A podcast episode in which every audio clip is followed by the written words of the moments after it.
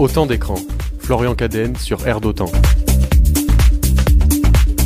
Bonjour, mercredi 23 mars. Depuis 7 jours, un géant des réseaux sociaux banni en Russie, des procédures de suspension de diffusion de chaînes au Mali, des annonces de dispositifs pour un grand événement. Bienvenue dans Autant d'écran, l'émission qui parle du monde médiatico-culturel sur Autant et Autant Gaillac. En une demi-heure, télé, radio, cinéma, musique vont brandiller votre être finaux.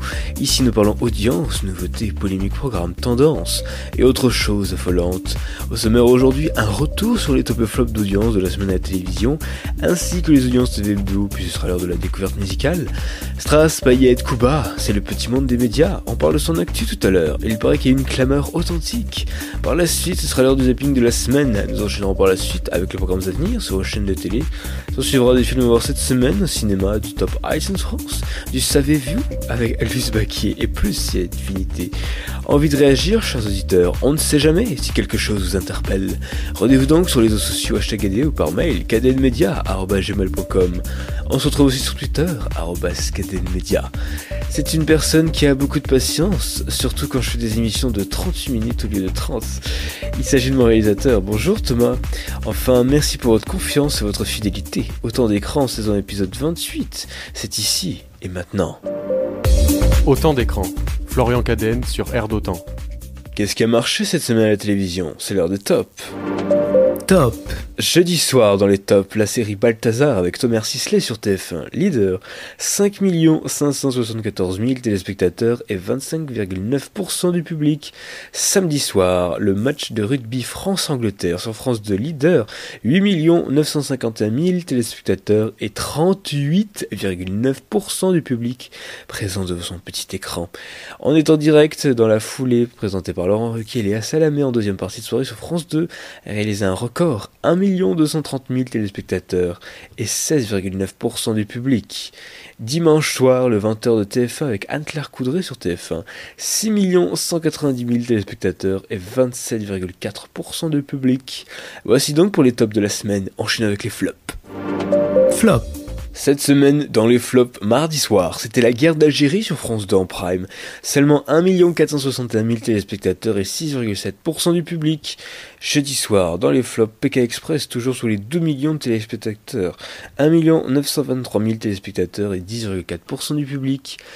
Sur France 3 en prime, Everest, seulement 1 128 000 téléspectateurs et 5,7% du public.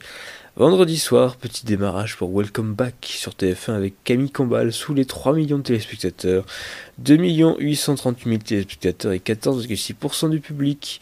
Samedi soir, MacGyver, faible sur M6, 1 258 000 téléspectateurs et 5,3% du public. C'était les flops de la semaine, passons aux audiences TV hebdo. Quelle chaîne est le plus grande part de marché durant la semaine du 14 au 20 mars 2022 TF1 leader et en baisse. 18,1% de part de marché, moins 0,4 points sur une semaine. France 2 en deuxième position, 14,9% de part de marché, plus 0,2 points sur une semaine. France 3, 8,8%, moins 0,7 points. M6 est à égalité avec France 3, 8,8% de part de marché, plus 0,2 points sur une semaine. France 5 à 3,8%, Arte 2,8%. Sur la TNT, C8 s'impose à 3,1%. TMC se retrouve à 2,9%, moins 0,1 point sur une semaine. Voilà pour le classement hebdo des chaînes TV. Rendez-vous la semaine prochaine pour connaître le nouveau classement. Non d'une pipe en bois, il semblerait qu'il soit l'heure de la découverte musicale la découverte musicale dans autant d'écrans. Comme chaque semaine depuis septembre, le principe est simple, on découvre au moins valeur d'autres morceaux populaires qui nous ont plu sur d'autant. En ce quatrième mercredi de mars, je vous propose d'écouter un tout nouveau morceau pop. Cette composition est proposée par la chanteuse Marie-Flore. Quant au nom du titre, c'est Malbarré. Ouais, la couleur est annoncée.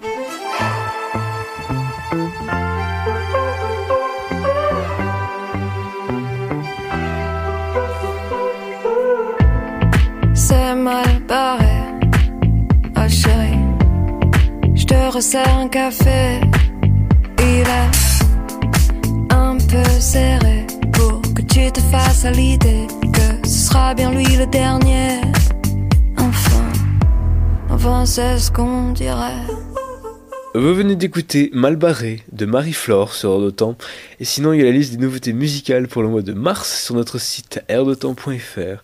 Je rajoute que vous pouvez retrouver toutes les découvertes musicales de la saison dans la playlist Autant d'écran, les découvertes musicales sur Spotify. On passe maintenant à l'actu média de la semaine. Toute euh, l'actu média de la semaine, c'est dans Autant d'écran. Cette semaine, dans l'actualité médiatique, le groupe Meta, qui regroupe notamment Facebook et Instagram, banni pour extrémisme en Russie. Respectivement interdit en Russie depuis les 5 et 14 mars, Facebook et Instagram ont été bannis par un tribunal russe lundi 21 mars. Nous accédons à la requête du parquet d'interdire les activités de la compagnie Meta, a déclaré le juge selon les agences de presse. La justice a suivi l'avis des services de sécurité qui considèrent Meta, la maison mère de ces deux réseaux sociaux, comme une organisation extrémiste. Pendant l'audience, un porte-parole du FSB a assuré à la juge que les activités de Meta sont dirigées contre la Russie et ses forces armées. Nous demandons son interdiction et l'obligation d'appliquer cette mesure immédiatement. Un procureur a lui aussi demandé l'interdiction de Meta en raison des signes manifestes d'activités extrémistes. L'application de messagerie WhatsApp, elle aussi détenue par Meta et utilisée par 67 millions de Russes, n'est pas concernée par cette mesure. Selon Numérama, rien n'est dit cependant que cette autorisation pour WhatsApp perdurera, car il s'agit bien du groupe entier qui a été déclaré extrémiste. De même, rien n'a été annoncé pour Oculus une autre entreprise appartenant à Meta. Cette décision intervient à peine plus de 10 jours après que le groupe Meta a procédé à la modification de ses règles de modération. Reuters a révélé en effet que depuis l'invasion de l'Ukraine par la Russie, les réseaux sociaux de Mark Zuckerberg autorisent les appels à la violence quand ceux-ci visent la Russie. Dans le cadre de la guerre en Ukraine, le groupe Meta permet aux utilisateurs des réseaux sociaux Facebook et Instagram d'appeler à la violence contre les Russes et les soldats russes a ainsi pu lire Reuters dans des mails échangés en interne. Pour Meta, il s'agissait de respecter la libre expression politique des populations subissant une invasion militaire. Moscou a considéré de son côté que Meta mettait en danger les citoyens russes en laissant passer des appels au meurtre. Le blocage d'Instagram a été déclaré ainsi qu'une action judiciaire pour qualifier Meta d'organisation extrémiste, rappelle le Figaro. Le groupe américain a revu sa politique de modération en autorisant que les Ukrainiens à exprimer leur haine de l'envahisseur et en rappelant que la russophobie était interdite sur la plateforme. Mais Moscou s'est montré inflexible. Le gouvernement malien accuse RFI et France 24 de fausses allégations et veut suspendre leur diffusion. Leur tort, selon le gouvernement, aurait été de rapporter de fausses allégations d'extraction commises par l'armée malienne. Le gouvernement fait référence à un reportage diffusé les 14 et 15 mars dans lequel RFI a donné la parole à des victimes présumées d'exactions qui auraient été commises par l'armée malienne et le groupe privé russe Wagner. Les autorités écrivent dans un communiqué, le colonel Abdoulaye Maïga, porte-parole du gouvernement, rejette catégoriquement ces fausses allégations contre les vaillantes FAMA, les forces armées maliennes, et engage une procédure pour suspendre jusqu'à nouvel ordre la diffusion de RFI et France 24. France Média Monde a réagi dans un communiqué diffusé jeudi dernier, le groupe déplore la procédure engagée par les autorités maliennes pour suspendre RFI et France 24 au Mali et proteste vivement contre les accusations infondées. France Média Monde songe au recours possible pour qu'une telle décision ne soit pas mise en œuvre. Une telle suspension de ces deux grands médias d'information étrangers n'a pas de précédent récent au Mali. La radio RFI et la chaîne d'info France 24 qui couvrent de près l'actualité africaine sont très suivies au Mali. Le gouvernement malien adresse ainsi un message à l'ensemble des médias du pays. Il, interdit d'ailleurs à toutes les radios et télévisions nationales ainsi qu'aux sites d'information et journaux maliens la rediffusion et ou la publication des émissions et articles de presse de RFI et de France 24. Le colonel Maïga estime en outre que les agissements de RFI et France 24 ressemblent dans, le, dans un passé récent aux pratiques et au rôle tristement célèbre de la radio Mille Collines qui avait encouragé le génocide du Rwanda en 1994. Le chef Yannick Aleno va lire en prime sur C8 le prime préféré des Français alors que le retour de Masterchef se profile à la rentrée sur France 2, C8 veut elle aussi sa part du gâteau. Selon une information du Parisien, la chaîne du groupe Canal a recruté le chef Yannick Aleno, qui a son rang de serviette dans Top Chef sur M6 pour incarner le nouveau programme en prime time. Épaulé par la chroniqueuse de William Amidi, Raphaël Marshall, celui qui dirige 18 restaurants à travers le monde, dont Aleno Paris, au pavillon Le Doyen, aura prochainement pour mission d'élire le plat préféré des Français. Au cours de ce prime le binôme partira à la rencontre d'ambassadeurs de 10 recettes de la cuisine française et étrangère plébiscitées sur un sondage CSA. Une seconde émission est déjà sur les rails, celle-ci sera considérée consacrée au dessert préféré des Français. Yannick Aleno et Raphaël Marchal se rendront notamment à Menton pour présenter l'iconique tarte au citron. Des plateaux seront par ailleurs enregistrés à la Felicita, une immense food market implantée dans le 13e arrondissement de Paris. Léa Salamé prête à quitter la matinale de France Inter. Léa Salamé a accordé un entretien à TV Mag, une journaliste qui a un agenda pour le moins chargé cette saison, puisqu'en outre l'émission politique devenue hebdomadaire en début d'année, elle est présente du lundi au jeudi à la tête de la matinale de France Inter aux côtés de Nicolas Demorand et co-présente le talk show On est en direct chaque samedi soir avec Laurent Ruquet sur France 2. Concernant son aventure à la radio, celle-ci est présente dans la grille de France Inter depuis 2014 et en duo aux commandes de la matinale depuis 2017 avec Nicolas Demorand suite au départ de Patrick Cohen. Estime désormais être dans une fin de cycle. Cela fait 7 ans que je ne suis pas, que je suis pas présente avec mon fils et mon beau-fils pour le petit déjeuner. Ça me fait mal au cœur et c'est très dur. En même temps, c'est un tel honneur de présenter avec Nicolas Demorand la matinale de France Inter qui réveille 4,5 millions d'auditeurs, constate Léa Salamé, et d'évoquer en ces termes sa réflexion en cours. Je ne sais pas si je vais remplir la saison prochaine. Un potentiel départ qui intervient alors qu'à la rentrée prochaine, France Inter sera dirigée par Adèle Van qui prendra la suite de Laurence Bloch. Les deux femmes élaborent d'ailleurs en commun la future grille de la station. Lors de l'officialisation de cette nomination, le mois dernier, la présidente de Radio France, Sybille Veil, s'est prononcée en faveur du maintien du duo Léa Salamé-Nicolas Demorand. Nicolas Demorand comme Léa Salamé sont deux piliers de la matinale et de la chaîne en général. Aussi longtemps qu'ils auront l'énergie et l'envie, je me réjouirai que les auditeurs de France Inter puissent les retrouver, avait-elle déclaré dans les colonnes du Monde. Léa Salamé, qui se laisse la possibilité de changer les choses, aurait envie, en ne se levant plus aux aurores, d'être désormais dans un registre plus léger, dans la veine en étant direct. L'année prochaine, il est certain que je vais lâcher des choses, confie-t-elle encore. Une volonté qui irait de pair avec une autre réflexion en cours, celle de Laurent Roquet, qui, comme le révélé puremedia.com, envisage de se retirer de la présentation des Direct. Dans cette hypothèse, Léa Salamé serait en mesure de reprendre seule les commandes du rendez-vous du samedi soir. Netflix veut faire payer le partage des mots de passe. Selon un communiqué publié mercredi 16 mars, la plateforme américaine est sur le point d'expérimenter dans trois pays d'Amérique du Sud, le Chili, le Pérou et le Costa Rica, la possibilité de faire payer à ses abonnés le partage de ces mots de passe en dehors de leur foyer pour pouvoir ajouter jusqu'à deux comptes supplémentaires. À leur profil, ces, derniers devront bientôt s'acquitter, en plus de leur abonnement, d'une somme aussi entre 2,12 dollars au Pérou et 3 dollars au Chili. Dans ces trois pays tests, les bénéficiaires du partage des mots de passe seront par ailleurs encouragés à ouvrir leur propre compte via un service permettant de transférer un profil vers un nouveau compte nous avons toujours laissé aux personnes qui vivent ensemble la possibilité de partager leur compte Netflix avec des fonctionnalités comme les profils séparés et les streams simultanés pour nos abonnements standard et premium, a fait savoir dans ce communiqué Chenji Long, directrice de l'innovation produit chez Netflix.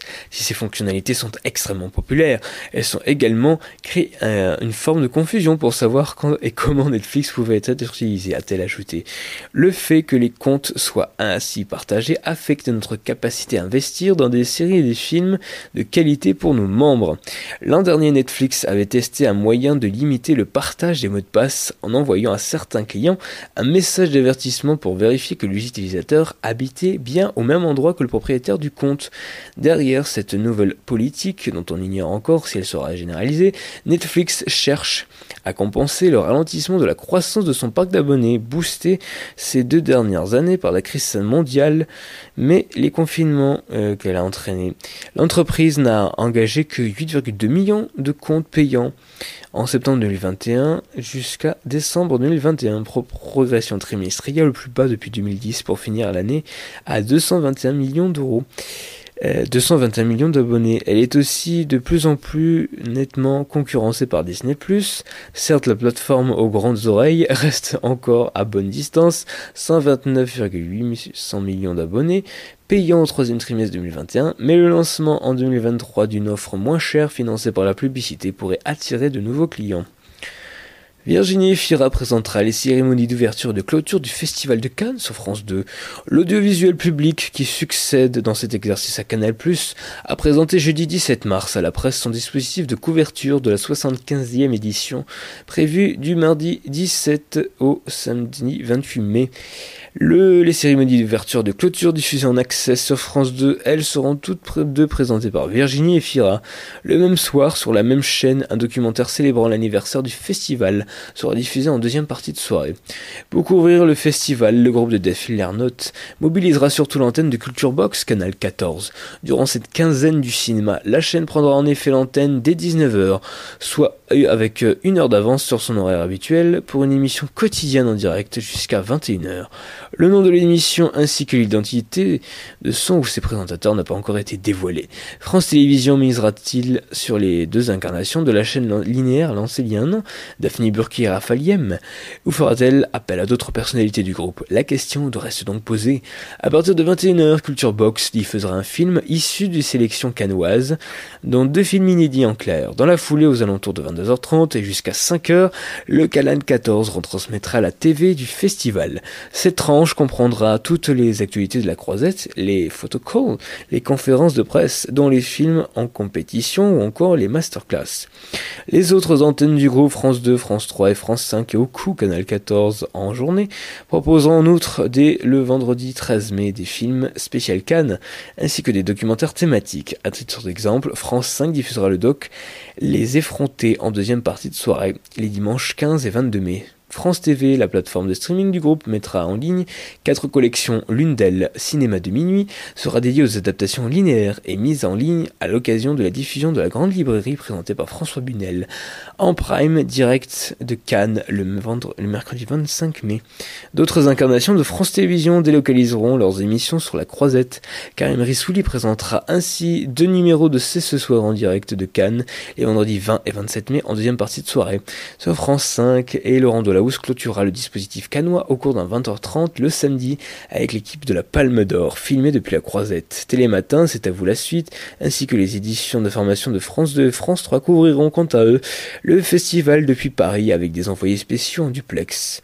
Le média en ligne brut couvrira quant à lui les deux cérémonies et les à côté du festival sur les réseaux sociaux. Selon Satellifax, Augustin Trapenard mènera des entretiens quotidiens long format.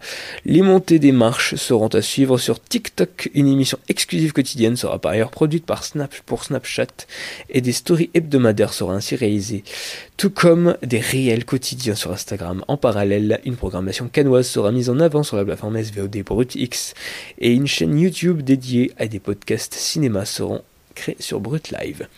À suivre dans ton écran les, sorties de ciné, les programmes à venir, mais tout de suite, quel moment de, télé ou de radio ne se peut passer inaperçu cette semaine? C'est le moment du zap.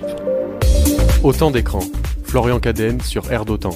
Cette semaine, dans le Zap, tout d'abord vendredi soir, Anne-Elisabeth Lemoine et sa bande de chroniqueurs recevaient à dîner dans C'est à vous la suite une partie de l'équipe du film Le Temps des Secrets, adaptation par Christophe Baratier du troisième tome des souvenirs d'enfance de Marcel Pagnol.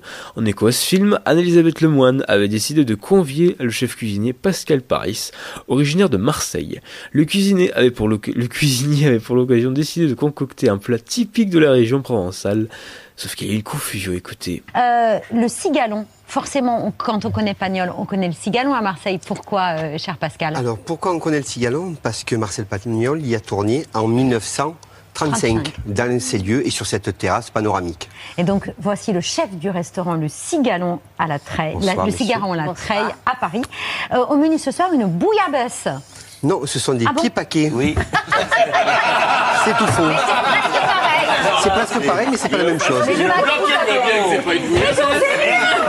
Ah, tu me laisses cagasse fait longtemps que vous n'auriez pas mangé des bouillabaisse. Voilà. C'est une escalope milanaise. Alors pourquoi me dit-on, Pascal tu, Vous m'avez pas dit tout à l'heure que c'était une bouillabaisse? Absolument pas. Ah, c'est pas du pagnolesque. Hein. Bon, ce sont des pieds paquets, ça se voit. Comme ça, c'est voilà. plus.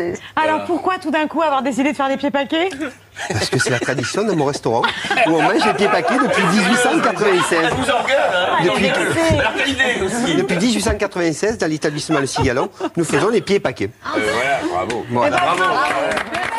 La confusion d'Elisabeth Lemoine dans cet avou la suite vendredi dernier. Samedi, Agathe Le Caron était l'invitée de l'émission On refait la télé sur RTL, présentée par Eric et Jade. Au cours de l'entretien, l'animatrice a démenti un hypothétique départ de la présentation de la maison des maternelles sur France 2. Écoutez. Agathe Le Caron, euh, on a lu un peu partout ces derniers jours des articles indiquant que vous envisagez de quitter la maison des maternelles en fin de saison prochaine. Est-ce que vous confirmez cette info? Écoutez Eric, là je suis très contente que vous posiez cette question parce que euh, d'abord euh, j'ai senti qu'il y avait énormément de monde qui se précipitait à la porte de mon studio. Non, alors donc dans cette interview, Déjà des remplaçantes euh, qui Oui, se positionnaient aux remplaçants. Dans cette interview, euh, euh, on m'a demandé euh, si, voilà, comme il y avait des animatrices qui m'avaient précédé, si je pensais de temps en temps à celle qui allait me succéder. J'ai dit que la marque était évidemment plus forte que l'animatrice. L'histoire l'a prouvé. Et que donc oui, un jour, je sais pas si je représenterai encore les maires de France. J'ai dit quand j'aurai 50 ans, par exemple, bon, ben, c'est à la fin de la saison prochaine. Peut-être qu'il sera temps que, que je me pose la question. Pour dans 15 ans, ai-je ajouté Et ben les pour dans 15 ans euh, n'a pas été écrit, donc effectivement. Mais moi, personnellement, enfin, je, je m'accroche à cette émission comme une moule à son rocher. Il faudra me déloger parce que Donc c'est du pipeau que les choses soient très claires. Ah vous oui, comptez non, pas du tout partir l'année prochaine. Absolument pas partir l'année prochaine. Je suis amoureuse de cette émission, mais je le dis avec tout mon cœur. Pourquoi partir de cette émission qui a tout? Ah non. Du coup, vous avez réagi comment quand vous avez vu tous ces papiers, euh, toutes ces Bah, alertes indiquant votre départ? J'étais vénère comme le tonnerre, évidemment. non, non, mais bon, voilà, je connais le principe. Et la chaîne Et la chaîne, bah, ouais, j'ai quand même eu un petit coup de fil de Nicolas Daniel euh, avant-hier, me disant non, mais juste. euh, Le patron des magazines de France Télévisions Voilà, euh, mais qui connaît euh, aussi bien ce métier et qui me connaît bien et qui m'a dit bon voilà, je t'appelle pour le principe. On est bien d'accord que euh, comme je Ouais. connais euh, le- le- les journalistes télé, que je te connais toi, évidemment, bah, je dis mais non, ça, ça a été coupé. En plus, j'étais avec pour le coup avec quelqu'un pendant l'interview qui a pu lui confirmer et tout ça s'est terminé comme dans un rêve et voilà. Donc Non, mais que les choses soient claires, cool parce que- Agathe Le Caron reste à la présentation des maternelles. En tout cas, moi, euh, si on me demande mon avis, oui. Agathe Le Caron démentant son départ de la maison des maternelles dans On refait la télé sur RTL. Samedi soir, la journaliste et patronne de France 24, Vanessa Burgraff, était l'invitée d'En étant direct. L'émission co-présentée sur France 2 par Laurent Ruquier et Léa Salamé.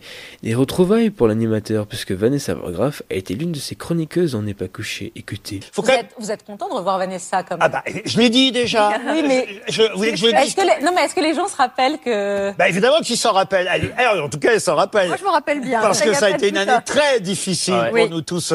Mais euh, ça a été une injustice totale, euh, oui, je la voulais- façon dont Vanessa. Burgraff a été traitée par les médias à l'époque, parce que c'est une excellente journaliste et aujourd'hui, elle est même directrice elle de est France. patronne de quatre chaînes de France 24 et et il y a combien de téléspectateurs d'ailleurs qui regardent France 24 à travers le monde 100 millions de téléspectateurs euh, chaque semaine pour les, trois, pour les quatre langues de France 24, puisque maintenant on émet en espagnol aussi 24 heures sur 24. L'évocation de la collaboration de Vanessa Burgraff et Laurent Ruquier On est en direct samedi soir. Ainsi s'achève le zap. Enchaînons avec la suite. Qu'est-il à voir cette semaine sur vos petits écrans et qui a retenu notre attention Ce mercredi soir sur France 2, vous allez découvrir le téléfilm Les Enfants des Justes, adaptation de l'ouvrage éponyme de Christian Signol, réalisé par Fabien Antoniente, avec Mathilde Seigné, Gérard Lanvin, Philippe Torton. En France, en 1942, Blanche et Virgile habitent en zone libre, le long de la ligne de démarcation. Tous deux aident un réseau local de résistants en servant grâce à la barque de Virgile de passeur pour un nombre grandissant de réfugiés. Alors que la guerre s'intensifie, le couple, qui ne peut pas avoir d'enfants, propose un jour de recueillir Sarah, 10 ans, enfant juive qui attend avec impatience ses parents. Les enfants des justes à retrouver ce mercredi soir à 21h10 sur France 2. Restons dans le noir et allons voir ce que nous réservent les salles obscures. La sortie cinéma. Cette semaine, au cinéma, vous pouvez retrouver entre autres un film qui s'appelle Le Temps des Secrets, adaptation du Temps des Secrets, troisième tome des souvenirs d'enfance de Marcel Pagnol. Ce film est réalisé par Christophe Baratier. Au casting, on retrouve Léo Compion, deuxième du nom Guillaume de Tonquédec ou encore Mélanie Douté. Marseille, juillet 1905, le jeune Marcel Pagnol vient d'achever ses études primaires. Dans trois mois, il entrera au lycée. Trois mois, une éternité quand on a cet âge. Car voici le des vacances, les vraies, les grandes. Enfant de la ville, ce retour tant attendu à ces chères collines d'Aubagne et d'Alloc, celle de la gloire de mon père et le château de ma mère, le transporte de bonheur. Il y retrouve la nature, les grands espaces et surtout son ami Lily, toujours prêt à partager de nouvelles aventures à l'âge où le temps de l'insouciance laisse place à celui des secrets. Bande annonce.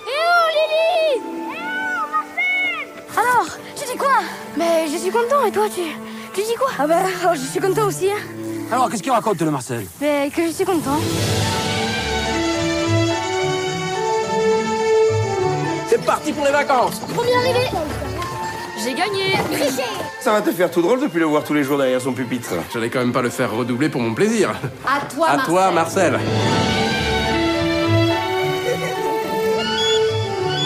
On est là Attends.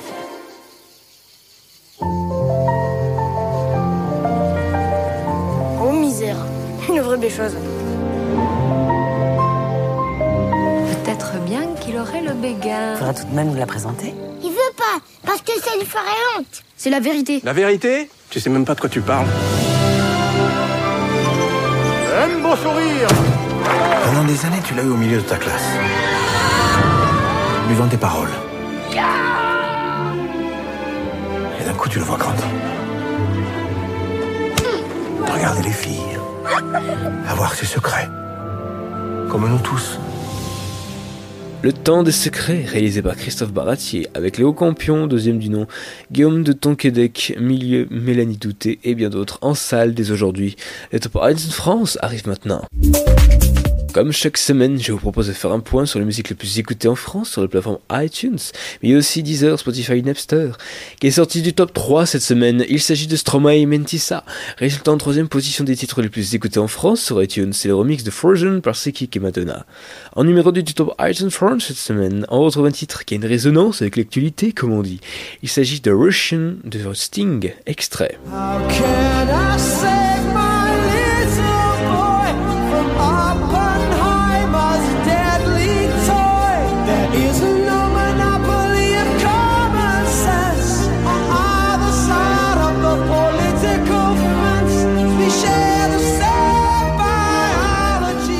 C'était un extrait de Russian de Sting sur Air d'Otan. Pour finir, mais qui est le numéro 1 des titres les plus écoutés en France sur iTunes Cette semaine, il s'agit d'un titre... Oh, je suis tout ému. Il s'agit du titre Le dernier jour du disco de Juliette Armanet. Ce titre sera-t-il encore numéro 1 la semaine prochaine? Ah là là, va falloir patienter pour le savoir. Psst, hey, il est l'heure de répondre à votre curiosité avec le saviez-vous de Lise Baquier?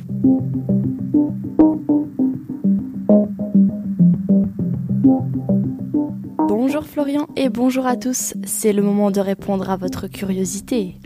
La semaine dernière, je vous avais demandé quel était le premier film à utiliser la technique du fond vert, en quelle année et les raisons de cette couleur. Je ne vais pas vous faire attendre plus longtemps. Cette technique d'incrustation a été inventée en 1940 par l'américain Lawrence Butler, artiste des effets spéciaux. Il l'a créé pour le film britannique Le voleur de Bagdad, dont s'est inspiré Walt Disney pour Aladdin et qui est une reprise de la version de 1924 par Raoul Walsh. Mais sinon, pourquoi les fonds verts sont verts, voire bleus? Tout simplement parce que le vert est la couleur la plus éloignée de celle de la peau humaine. Rajoutons à cela que les capteurs vidéo des caméras numériques sont plus sensibles au vert, ce qui donne une incrustation plus précise qu'avec le bleu qu'on utilisait avec les pellicules, car les pellicules sont plus sensibles à cette couleur. Il est également question de luminosité. Le bleu, proche de la couleur complémentaire de la chair, offre un contraste de chrominance, donc couleur, optimal, mais la vision humaine est plus sensible à la luminance, alors on a privilégié le vert qui réfléchit et dégage plus de lumière. Le vert est donc plus adapté pour les tournages de jour et en extérieur, et le bleu sert davantage au tournage de nuit ou à basse lumière. Voilà, je vous ai tout dit. Mais savez-vous aussi qu'il existe le fond jaune? Ce sera peut-être l'objet d'une autre question. Je vous dis donc à la semaine prochaine pour la présentation d'un nouveau film. Merci Luce Baquier, j'apprends tellement de choses à tes côtés. Pour suivre les audiences et l'essentiel de l'actu télé-radio, rendez-vous sur mon compte Twitter, @cadenmedia. L'incompréhension le plus souvent ne vient pas d'un manque d'intelligence, mais d'un manque de sens. Je vous laisse réfléchir sur cette citation profonde de Friedrich von Schlegel. Ainsi s'achève Autant d'écran saison épisode 28. Merci à vous de nous avoir suivis. Vous pourrez retrouver cette émission comme toutes les autres en podcast ou en écoute sur d'autant.fr ou sinon très vite sur vos plateformes d'écoute habituelles telles que Spotify, Deezer, Google Podcast, Amazon Music et autres. Cette émission a été réalisée par Thomas Béranger. Merci à toi. Quoi de plus beau que de se retrouver une semaine de plus C'est pourquoi je vous propose qu'on se retrouve mercredi prochain dès 8h sur temps, évidemment. D'ici là, je vous embrasse. Grosse bise non conventionnelle. Tout de suite sur temps, la salle unique, bande à part. Bonne journée, bonne semaine et merci de votre écoute.